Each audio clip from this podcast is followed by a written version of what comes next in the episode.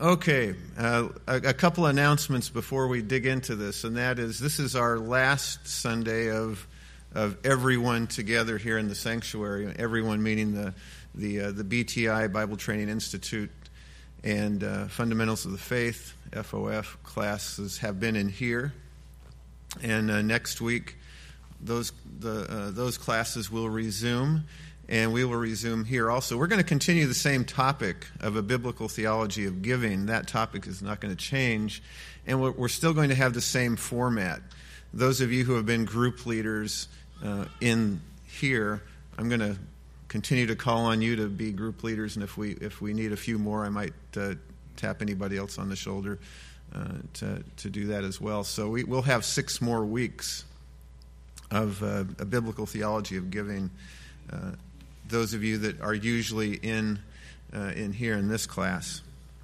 So that's, uh, that's what's happening uh, uh beyond, beyond this week. So let's, uh, let's go ahead and, and, and start. Uh, let me open with a word of prayer, and we'll get into the topic today. Let's pray. Father, we thank you for this, this day to come together to fellowship. help us in our understanding this morning as we continue to look at a biblical theology of giving. And we thank you for our time together in Jesus' name. Amen. My topic is giving and the will of God. Giving and the will of God. And in each of our studies on uh, a biblical theology of giving, we've examined principles related to various aspects of giving. We've looked at modeling giving was the, the very first lesson that we had. Uh, giving to meet human needs, giving with proper motives, giving to support our leaders, and God's specific plan for giving. And today it's going to be giving and the will of God. I want to look at a open up with a, a scripture, 1 Peter 4, verses 1 and 2, if you want to take a look at that with me. 1 Peter 4 verses 1 and 2. In, in, in chapter 3 of 1 Peter, uh, Peter has already talked about the suffering of our Lord and how he suffered for us. And now in 1 Peter 4, verses 1 and 2, beginning with the word since therefore, again thinking back to Christ's suffering and what he just wrote about. So, since therefore Christ suffered in the flesh, arm yourself with, with the same way of thinking. For whoever has suffered in the flesh has ceased from sin, so as to live for the rest of the time in the flesh no longer for human passions, but for the will of God. And that's our topic is giving in the will of God and tying into that last uh, that last thought that we are living no longer in the flesh, no longer for human passions, but in the will of God. And in terms of a biblical theology of, of giving, what, what is the thing, what are some of the things that keep us from giving? And, and probably the number one thing is human passions, material possessions. I want this, and since I want this, I can't give God this because how I don't have enough money to, to do to to satisfy my human passions and give to God. And right now, my human passions supersede my love for God. And that's, of course, a big problem. A big problem. And Peter is, is, is reminding of this, of this to no longer rest in human passions, but we want to be in the will of God. And so we want to put things in right order. It's God's will that we put things in the right order. What is righteous above, uh, above these human passions, above idols in our lives? We're to live in the will of God. And we all desire that. Raise your hands if you don't want to be in the will of God. we all do. We all want to be in His will. And so we're going to examine some principles of giving and the will of God. Yay.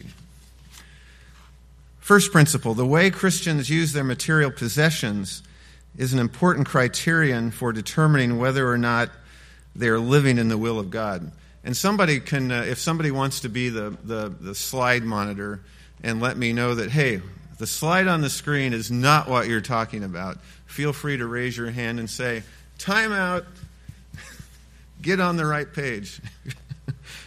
so, first principle the way Christians use their uh, material possessions is an important criterion for determining whether or not they are living in the will of God.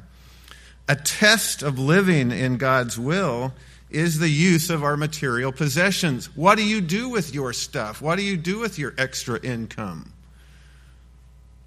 How do you plan to give to God? This is a test. This is a test if, if you're in God's will. The, this principle leaps out from the first chapters of Acts, in Acts 2 through 6, in the early church. It's saturated with how the members of the early church used their material possessions for God's glory, for each other. In the early church, uh, a study of the church over time demonstrates that the use of material possessions was not restricted to just those first couple of years. It went on and on throughout the New Testament era. Scripture contains more teaching regarding our possessions and how we are, how we are to use them for the work of the Lord and for God's glory than any other aspect of Christian living. Anything. And so we are to use our material possessions as a test for God's will in our life. Second principle Christians should respond immediately to whatever portion of God's truth they have received. Respond immediately, quick to obey, quick to, uh, to apply our teaching. This principle, of course, applies to all areas of our lives as Christians, but it applies very strongly in how we view and how we use our money and how we use our possessions. The believers in the first church in, at Jerusalem were expecting Christ to return soon and uh, restore Israel. Uh, their liberal giving was likely partly based on that expectancy of, of his return, but even more than that, they took the teaching of Christ very seriously. They took the teaching, the teaching of the apostles seriously. This was important business to them. And their giving was a product of responding immediately with the knowledge that they had from, from the Lord's teaching and from the apostles' teaching. They didn't beat around the bush in terms of their response to the teaching. Uh, the urgency to use possessions for God's glory uh, felt by that early church sadly has waned over the centuries we probably don't have the same urgency that they had, but we should. The, the phrase eager to do what is good, which characterized the early church, we don't really see that as much today. And yet, God's will for us is to be eager to do what is good. That hasn't changed. So, are we motivated to give while we still have the opportunity? Before Christ comes, to give so that we can, in this case, we're in the, this is Commitment Sunday. We're hoping to raise money to have a bigger building. Why? To expand the gospel message to more and more, so that instead of cramming 250 or 300 350 people in here that who are hearing the gospel and, and what a joy it would be, not just on Sunday, but daily activities here, to have a facility that would hold way more than that, that the, the gospel would go out to many, many more people, that we would have many, many more ministries besides the ones that we have here. We need, we need that eagerness. And I don't know about you, but I don't, if, if the Lord would come right now I would not want to stand before the Lord and say, well, you know, yeah, I had that $10,000 that I could have given, but, you know, I did want to buy that new car. Not that I needed it, but it was, a, it was cool, and I wanted it. Yeah, I'm putting some heat on this, aren't I?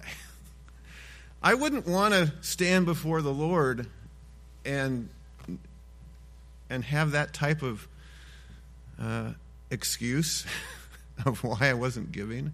Why? Why? I, I, I just wouldn't want that.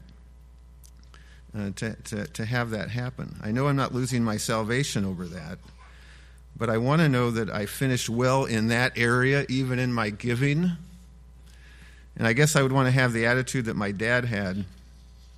I wasn't, uh, my, my, my father was sort of weird in, in some ways, and, and one of the, but one of the ways I really appreciated him was that uh, he, he told me many times, you know, if, if I die w- without a penny in my pocket, uh, that would be good. And he wanted to spend it on his children. He wanted to give it to me, and he wanted to give it to my sister, and he wanted to give it to my brother. Uh, the weird part is, I, I wish he would have wanted to give it to the Lord. but that's, and that's the part where I would find some, I, I would criti- uh, be a little bit critical, frankly, of my father.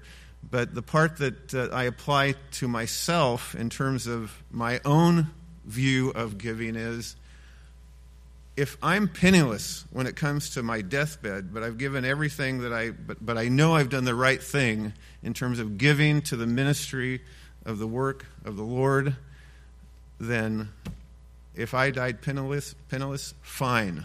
I'm happy with that.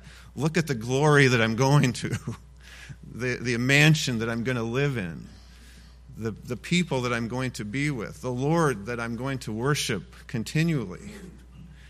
There's no, what price can you put on that? So let's respond immediately to the teaching that we have, and we've had a lot of good teaching when it comes to, to giving and a biblical theology of giving. A fourth principle, am I on the right slide, is to the truths that Jesus taught. Is that what it says?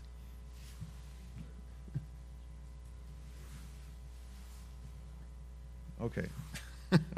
The truths that Jesus taught about material possessions are normative and supracultural. There are those who believe that Jesus' teaching, particularly the Sermon on the Mount, are not applicable today, but only to the, uh, to the Messianic kingdom, to uh, times ahead when Jesus will rule on earth. But the principles that Jesus taught transcend all cultures and all time periods. They're supracultural. Jesus' principles were practiced by the New Testament church as well as the church in the centuries that followed. And there are no reasons that these principles should not be practiced in today's church and all over the world. Our fifth principle is Christians today should apply the principles as taught by Christ and modeled by New Testament Christians, utilizing forms and methods that are relevant in their own particular cultures. Just as, uh, we, as we've already examined, there are absolute principles in giving. However, there are not absolute forms and patterns or methods of giving. In Old Testament times, we can see the people bringing their, uh, their animals to, to the temple to be slaughtered, and, and the priests would then live off of the offerings that uh, the grain offerings and the, and the animal offerings that were given to them besides monetary offerings as well. And uh, we, we, don't, uh, we don't see a lot of you bringing uh, your chickens here necessarily or, uh, or, or, corn out. Although, I don't know, there, there, were some, there, there have been oranges on the, on the counter and lemons and grapefruit and things like that, which is great. Love that. But uh, uh, I, don't, I don't think Steve has been living off of grapefruit for the last, the last few days.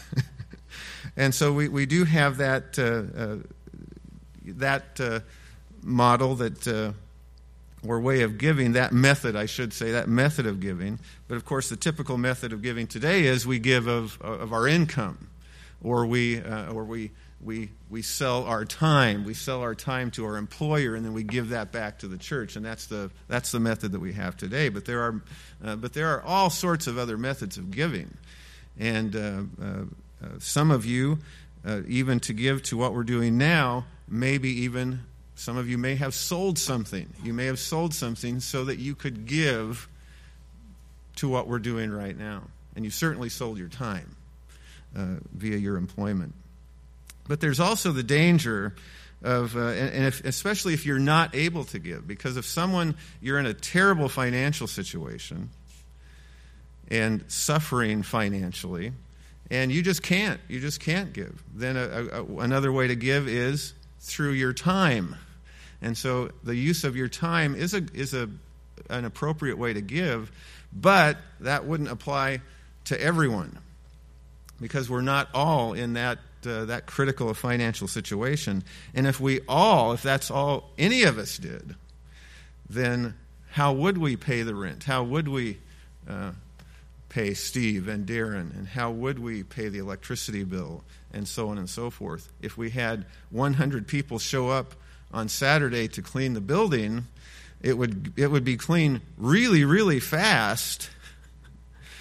Um, but of course, uh, most of us would be standing around doing nothing. So, uh, donating our time is, is a good way to give to the Lord when we don't have uh, those means, but we also don't want that to be an excuse uh, for hanging on to material possessions uh, and say, well, I'm, I'm giving of my time uh, because I re- really want my money for uh, uh, to pay all the debts that I have because of my huge credit card bills and because of, of the mortgage that's probably too big for what I really what really is appropriate, and on and on and on. Again, I'm applying, applying a little bit of heat here. that we need to make sure that we look at our own financial situation. Is it really, do we have too much debt? And then to use, well, I'm going to give my time so that I can service, use my money to service all this debt. That's not, uh, that's not God's will. That's not God's will that we would deal with our money that way for Him.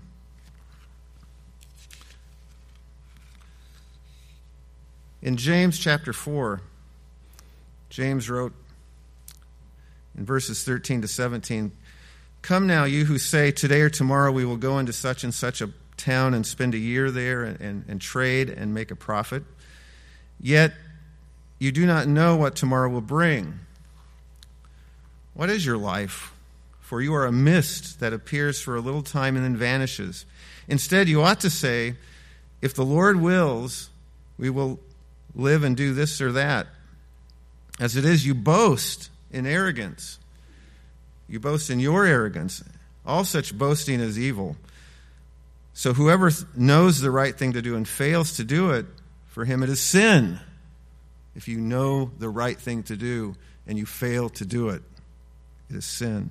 James wasn't saying it's wrong to plan ahead, but he is conveying some principles here. And these are the answers to some of your questions in your group in a few minutes. So if you've got a pencil, write these down if you want to know the answers. This is question number something. What are the three principles that James is conveying here? First, put God at the forefront of our planning. Planning. Don't get yourself so mired in debt that you can't give to the Lord. Plan. Plan your finances so that first give to the Lord and then what is left over to service that debt or to service whatever expenses that you have. But uh, important to plan our giving. Second, second, realize that all we have come from the Lord. Everything that you have comes from Him, period. And third, when our accomplishments do involve wealth, we should use it for the glory of God and not to build a temporary kingdom for ourselves. Uh, again, verse 16 you boast in arrogance. Boasting, there's something to boast about. They, they have a, had some accomplishment, maybe, maybe have accumulated some wealth, and they boast about it that, that look what I did, not look what the Lord did, and boasting in the Lord instead of, instead of, instead of boasting in the Lord, they're boasting in themselves. And so, third, whatever you have, have accumulated, whatever wealth you have, whatever God has blessed you with, then uh, do the right thing and using it for the glory of God and not just a temple to yourselves. A sixth principle is that all economic and financial planning should be done with a desire to be in the will of God in every respect. As you plan, hopefully you did carefully careful planning leading up to this Sunday in determining what you're going to do in this campaign. and uh, not just this campaign, but going forward. Careful planning of your finances so that you can give a portion to the Lord and to His work. When you plan, you should have this question in mind. Our topic here, giving in the will of God. Are you living in the will of God in your planning and in your finances in your planning? And James wasn't teaching that we can't proceed with confidence, but uh, he, he's really saying you can proceed with great confidence. Christians should be the most confident people in the world. For one thing, we have the hope of heaven. We know, we know who wins, right? As we've heard MacArthur say many, many times, God wins. We know the last, we know the last page of the story. We know where we're going to be when we die. Whether we die with a million dollars in the bank or a billion dollars in the bank or penniless. We know our eternity, and it's in heaven. And in terms of, of finances and making hard decisions and planning our finances, do we have confidence in the Lord then? Do we have confidence in the Lord with that? That if we give away a pretty good chunk of change, do we have confidence that the Lord will provide, or are we afraid? If we're living in the will of God, there should be no fear. The Lord should lead you to what you're going to give as you plan. Let the Lord lead you in that, and have confidence that the Lord provides. You can trust the Lord in good times and bad times. And we've all had struggles, and the Lord provides. And even if I die penniless, I know my hope is in heaven. In 2 Corinthians 8 7, Paul wrote this But as you excel in everything, in faith and speech and knowledge and in all earnestness, in our love for you, see that you excel in this act of grace also. And this act of grace, this act of grace that he's talking about is giving. That you excel in giving. And he spends much time with the Corinthians on spiritual gifts, but he also spends a lot of time on just what does it mean to be a Christian? What are the qualities, what are the characteristics of being in Christ? Yes, there are spiritual gifts that we have, but there are also qualities. And one of those qualities is that you give, that you contribute. Listen to this in Romans 12 the marks of a Christian. He's already gone through some of the spiritual gifts before this. And then in verse 9, he says, Let your love be genuine. This isn't a gift, this is everyone. Let your love be genuine. Abhor what is evil, hold fast to what is good. Love one another with brotherly affection. Outdo one another in showing honor. Don't be slothful in zeal. Be fervent in spirit. Serve the Lord. All of you. This isn't a special gift. This is all of you serve. Rejoice in hope, be patient in tribulation, be constant in prayer. All of you.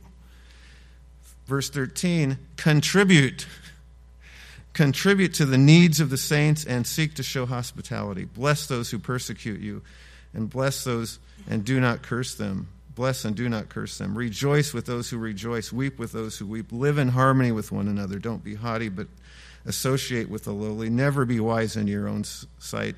Repay no one evil for evil, but give thought to do what is honorable in the sight of all. Do the will of the Lord, all of you.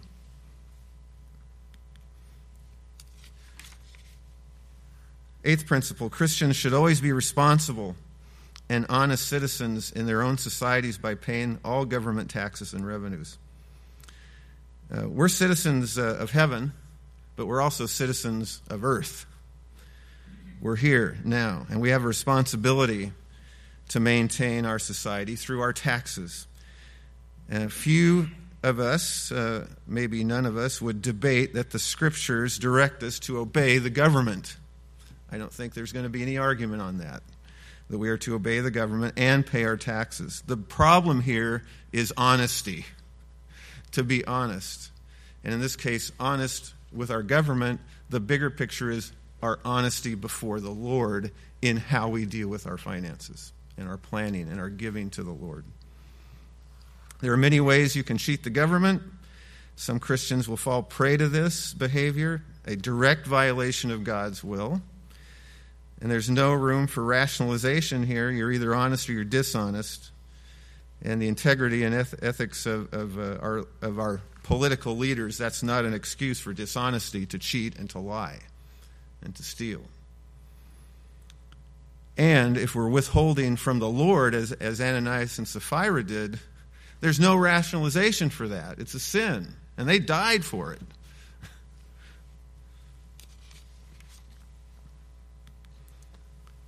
1 Corinthians 10, verses 11 and 12, Paul wrote, Now these things happened to them as an example. And he's talking, he's not talking about Ananias and Sapphira, since I, since I just left off on that thought. He's talking about the, the failures of the children of Israel in this passage, 1 Corinthians 10, 11, and 12. Now these things happened to Israel, happened to them as an example, but they were written down for our instruction on whom the end of the ages has come. Therefore, let anyone who thinks he stands take heed lest he fall. The ninth principle God allows periodic persecution to help Christians put more emphasis on the spiritual and eternal dimensions of life rather than on the material and the temporal. You, you may endure persecution for Christ. You may suffer and not know why as Job suffered and didn't know why. And we might, uh, God might allow us to be persecuted. And the purpose to guide us, to refocus our purpose. And, and it might be to refocus our purpose and, and our, from the things of the world, as we initially read in 1 Peter, our human passions, to refocus from those material uh, passions to the things of heaven, to that which is temporary, to that which is eternal. I think we all know that when life is good, no, no problems, everything's going well, uh, we, we get kind of materialistic. We have a materialistic mindset. And we need to be careful. We, we need to take heed lest we fall if we're too comfortable. We need to place the Word of God in its right place in our lives. And a lot of the and, and all of the biblical principles that we've been studying over these past weeks, that we put them in the rightful place in our lives, that we, we practice a biblical, biblical theology of living, that we put the Word of God when it comes to finances in the right place. 1 John 2 uh, 15 and 16, John wrote, Do not love the world or the things in the world. If anyone loves the world, the love of the Father is not in him. For all that is in the world, the desires of the flesh and the desires of, of the eyes and the pride of life, is not from the Father but it's from the world. The result of sin, the result of sin is to love what God created more than, or rather than God Himself. We have to be careful that we don't love the creation more than the Creator. We, we, be, we get on a slippery slope to worldliness and sinful behavior and material possessions uh, can be uh, enticing. Not that material possessions are bad in themselves, because God has placed nice things in our lives to enjoy. I, and Trish and I absolutely love going to Yosemite at least once, and if we can do it, as many times as we can during the course of the year. But if we haven't gone at least once a year, we just feel depra- deprived. I was going to say depraved, but. Uh, and we would be depraved if we had the wrong attitude towards going. We would be depraved. That's the danger. That's what John is saying here. You may feel deprived, which could lead to depravity. Let the Lord provide for you. The tenth principle Christians must be on guard against establishing false distinctions between what is material and what is spiritual. There's nothing wrong with material possessions. The, the, the, the, the wrong is the attitude that we have of holding too tightly to those material possessions, of basically withholding from the Lord's work that which He's given you to give to Him, to, to, to be able to expand the gospel. through what He's given you. In school, as I taught, if a student was having trouble with, with a, a particular topic, especially early on in the, in the semester, when we'd just start, we were only a week or two in, and I was noticing a student was struggling terribly. I would, I would uh, have a heart to heart with them and ask them, Is this a matter of you can't do the work, or is this a matter of you won't do the work? We need to get to the bottom of this. Because if you can't do it, then we need to find we need we need to bolster you up here. We need we need to give you the proper foundation so that you can do the work. The attitude was good, but the foundation wasn't there. In terms of our giving, maybe we can't because financially we're just in a in an awful place right now. We you you may you may need the help from the church financially because of the, the, the place you're in, but it's temporary. It's temporary. And maybe you can't give, well, just like the student couldn't understand a word of what I was saying uh, in terms of uh, the mathematics that I was trying to teach them, but it wasn't a matter they didn't want to do it. The foundation wasn't there. And he was in temporarily in a bad place, and we needed to bolster him up and get a proper foundation for learning. But the other attitude, can't or won't, is it just a matter of, I'm not going to do that. I've got this and this and this and this on my agenda of things to do before I die, and giving to a building campaign, or even regular and systematic and proportional giving weekly, that's not on my agenda. Because there are other things that I want to accumulate for myself. I won't give to the Lord. That's sin. That's not in God's will. But we've been commanded to give to the Lord's work. And so that's a hard question. Uh, can't or won't. And it is in God's word that we will have a proper view of our material possessions. The possessions are not bad in themselves, but what God has given them, we are to use them to His glory. We are to give regularly, we are to give systematically, we are to give proportionally. We should not be defensive when it comes to money. The most public thing you do in worship is give. Did you know that? The most public thing in worship is what you give because I don't know what your prayer life is like. How many people know what your prayer life is really like? Husbands, not even your wife really knows. Wives, not even your husbands really know what your attitude is when you go to prayer. You can pray out loud, but that's meaningless to really know your heart because you might just be beating your chest and saying, Look at me, I, I, I have a nice prayer.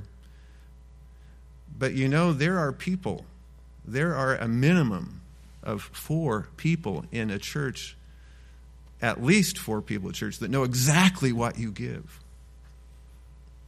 There are people at the IRS that know exactly what you give. There are banks that know uh, people that work in banks and have access to your records that have to uh, access them once in a while, that know exactly what you give. There are more people that know about your giving to the Lord than, than any other uh, areas of your life in terms of your worship, in terms of your, your mental attitude when you hear the word of God, the word of God preached, in terms of your attitude when you pray, in terms of your attitude when you sing praises to the Lord. Probably those are the most private things between you and the Lord because it's just you and the Lord. But you know what? Your giving, that's the most public part of your worship. which is something to consider. And not that I want to. Uh, uh, to cause to cause this attitude to cause an attitude of oh everybody's watching then i better do no it's from the heart what is the how is the lord speaking to you and if you are in christ then hopefully we will be like the early church and we will be eager eager to do what is good and that we will want to follow his commands and the teaching of the apostles to give, to contribute to follow the, all those characteristics of what it means to be a Christian, including happily and cheerfully and joyfully giving to the Lord and willing to sacrifice to that. That's the bottom line. Is to be totally happy and joyful to give as much as we possibly can. And when we have that kind of a joy, that kind of joy in our hearts, we know that we are living in the will of God, to be sure we are. Okay, I'm way over time, and you have two minutes to, to have groups.